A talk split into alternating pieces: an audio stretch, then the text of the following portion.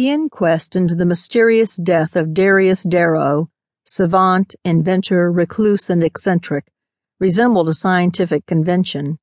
Men and women of high scientific attainment, and in some instances world fame, attended to hear first hand the strange, uncanny, unbelievable circumstances as hinted by the newspapers.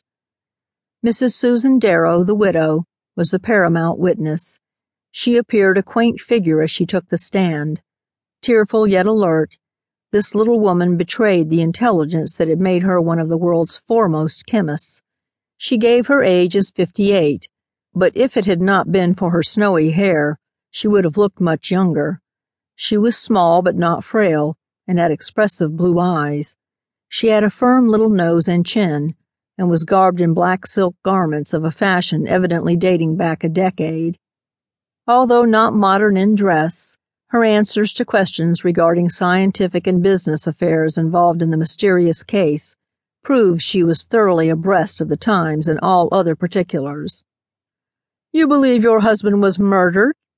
bluntly asked the examiner at one stage.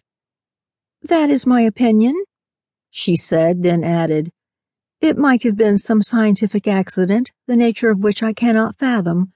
We were confidential in all matters except my husband's work.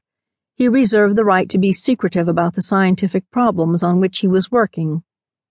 Can you throw any light on a motive for such a crime? The motive seems self-evident.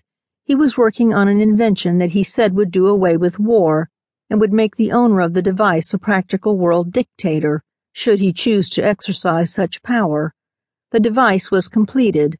The murderer killed him to secure his device. That all seems plain enough. Was anything else of value taken? We had nothing else of value about the place. I was never given to jewelry. The furnishings and equipment were undisturbed. It is quite evident, I think, that the thief was no ordinary petty burglar.